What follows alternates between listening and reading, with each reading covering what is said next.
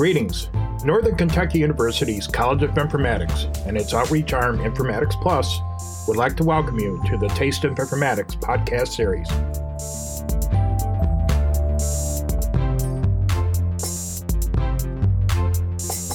Welcome to the Informatics Cafe. My name is Mike Nitardi, and I will be your host. Today's special is on information technology.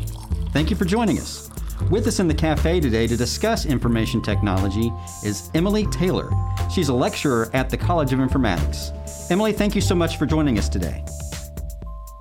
Thank you so much for having me. It's a pleasure to be here. Well, we really do appreciate your making the time to join us in the in the cafe, and and I guess the best place to start off is just to ask you straightforwardly, what is information technology?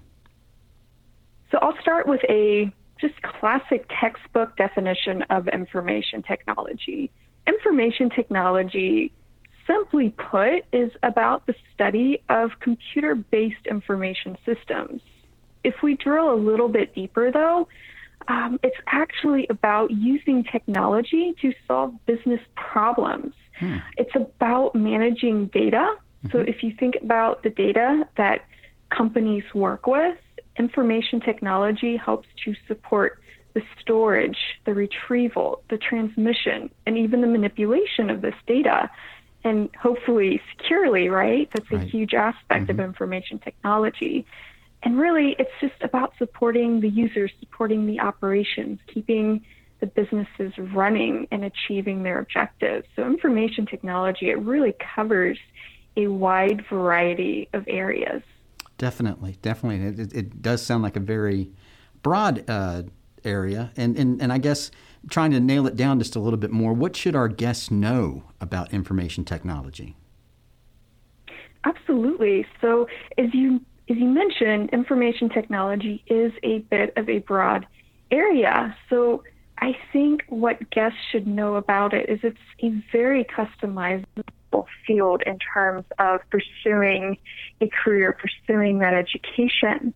So, information technology, it covers several different pillars of IT, so to speak. And those pillars are things like database and web systems, cybersecurity, networking. So, we have these different sub areas of IT mm-hmm. that you can focus on. Now, of course, you do have your IT professionals who are kind of that jack of all trades um, individual, so to speak. So there's really quite a number of different directions that you can go with IT. And the nice thing, even if that sounds overwhelming, it's, it actually gives you a lot of options and a lot of your your education path will early on give you high level exposure to all of those different pillars. And that's a fantastic way to pay attention to what you really enjoy, and then you can really hone in on that specific subset of IT that you're interested in. Very good, very good. And and and you, and you kind of uh, mentioned this at the beginning when we were talking about uh, you know managing, storing, manipulating data. But but why is information technology so cool, and, and how does it help the world?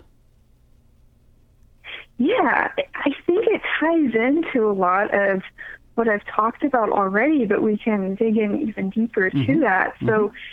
personally, to me, I so cool is again just the fact that there's so many different areas that you can pursue, and you're not just limited to one area. So, even if you pursue, let's say, a database focused education, just having that on the job experience means you can really expand your horizons and you can move throughout those different pillars throughout your career. There's so much room for growth when you think about it from the career perspective.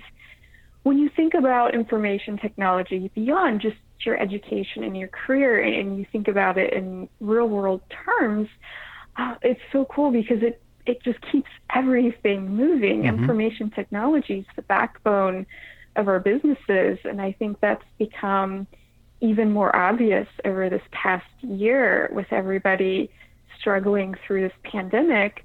You know, information technology has supported all of these lifestyle changes, being right. able to do so much more remotely now from careers to our doctor's appointments um, to attending classes. Information technology, it's supporting all of this. It's supporting all of those Amazon Prime purchases we've been making multiple times a week throughout the pandemic, right? Right. So it really just keeps those wheels turning. Yes, yes. Now, do you need a technology background to pursue an education in information technology? Absolutely not. And what's interesting about that question, it's something I encounter quite a bit as a lecturer. I teach an introductory course uh, for the major. That's one of the courses I teach.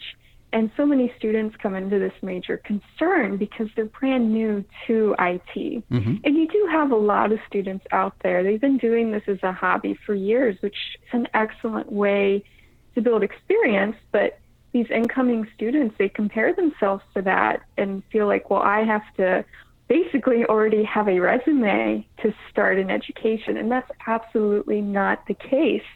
Um, I always tell these students, you're here at college to learn something new. And that's true for any major.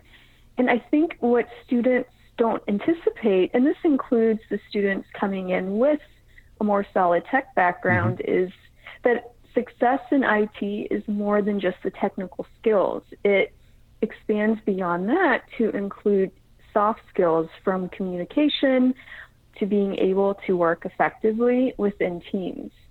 You know, and in fact, I've had companies tell me that, you know, if they're down to the final two candidates for a position and they have one candidate who's maybe a little bit stronger technically, but the other candidate has stronger soft skills, in many cases, they're more likely to consider that person with the stronger soft skills because the tech skills, you know, realistically, you know, tech skills are easier to teach than the soft skills. And the other thing to keep in mind too, with IT, you're going to be a lifelong learner. Right. That field is always changing, so you will just continually learn. So no, long story short, absolutely not. That's what your education is for. And don't forget about the soft skills. They will serve you well. Wow, that is that is great advice, and that's thank you very much. What what types of jobs are available in information technology? So many options are available, and I think that ties back to those different pillars mm-hmm. of information technology that I was talking about. You could find a network focused job, so maybe you would be a network analyst uh, a network architect, a network administrator. If you go into databases, maybe you would be a database specialist, you would be a database developer. If you are just getting started and you don't have a lot of background behind you, maybe you would start off in some type of a computer support specialist position, like in a help desk type situation. There's also a lot of cybersecurity jobs out there. You could be a cybersecurity analyst. And even beyond these strictly technical roles, you also have a lot of IT oriented roles that cross over with the business side of things. So mm-hmm. you have IT project manager, you could be a business analyst. There's just so many options. And even within one career, there's a lot of upward growth uh, within that pillar and like I said earlier, there's also a lot of options to to move beyond that as well and expand those horizons. So really, there's so many options. It just really depends on you know, what you want your focus to be. Now, let me ask you a question about that. If if you start with a focus in one area and start going down one road, uh, is there enough flexibility maybe to to switch into another road, or are you pigeonholed in one area of your career? No, and that's the nice thing about information technology is that you don't get pigeonholed. Usually within companies, there are going to be opportunities. If there's something you're interested in learning, they'll try to start assigning you to projects. So I think a good example, my husband actually, his formal education was in economics. Mm-hmm. And he ended up with a job outside once he finished his master's degree where he was crunching numbers for a company. But then that eventually led into a little bit of IT work. And mm-hmm. it just built from there. And now he's a senior database developer wow. for a company.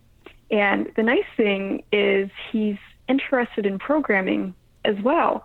and his company's allowing him the opportunity to start taking on some .NET programming projects. So he's not the lead on those projects, but he is getting his his feet wet so he can learn more. Wow. So, you know, again, it is going to depend on the company. Some companies may want you more focused strictly on that role, but so many organizations are going to be open to learning and applying that knowledge.